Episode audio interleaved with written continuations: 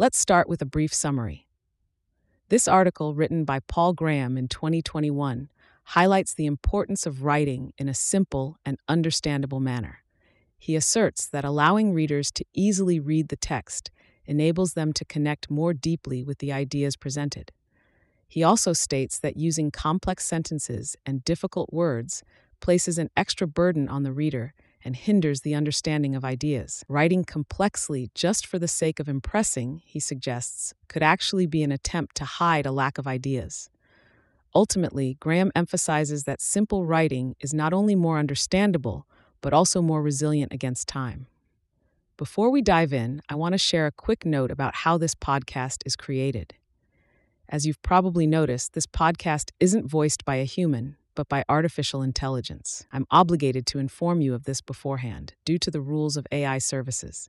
This podcast is made possible by our sponsor, Wope.com, an AI startup that combines content marketing with artificial intelligence to significantly boost traffic and revenue of your startups.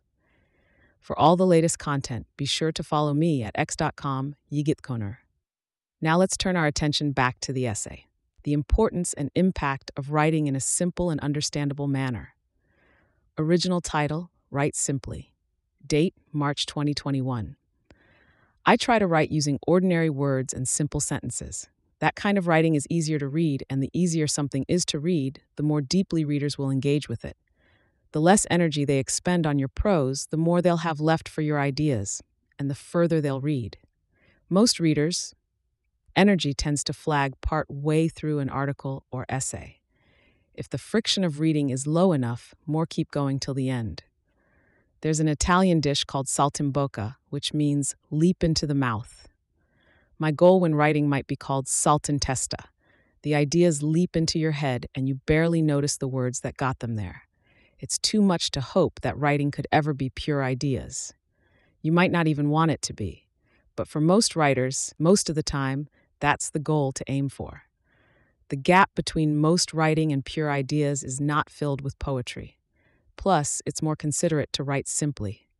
When you write in a fancy way to impress people, you're making them do extra work just so you can seem cool.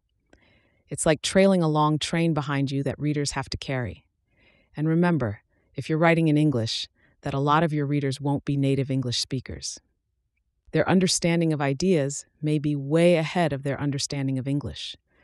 So you can't assume that writing about a difficult topic means you can use difficult words. Of course, fancy writing doesn't just conceal ideas, it can also conceal the lack of them. That's why some people write that way to conceal the fact that they have scholar.google.com, LAHL, as in GLOT 5 and call hermeneutic, dialectics, hegemonic modalities, nothing to say whereas writing simply keeps you honest. If you say nothing simply, it will be obvious to everyone, including you. Simple writing also lasts better. People reading your stuff in the future will be in much the same position as people from other countries reading it today. The culture and the language will have changed. It's not vain to care about that, any more than it's vain for a woodworker to build a chair to last. Indeed, Lasting is not merely an accidental quality of chairs or writing, it's a sign you did a good job. But although these are all real advantages of writing simply, none of them are why I do it. The main reason I write simply is that it offends me not to.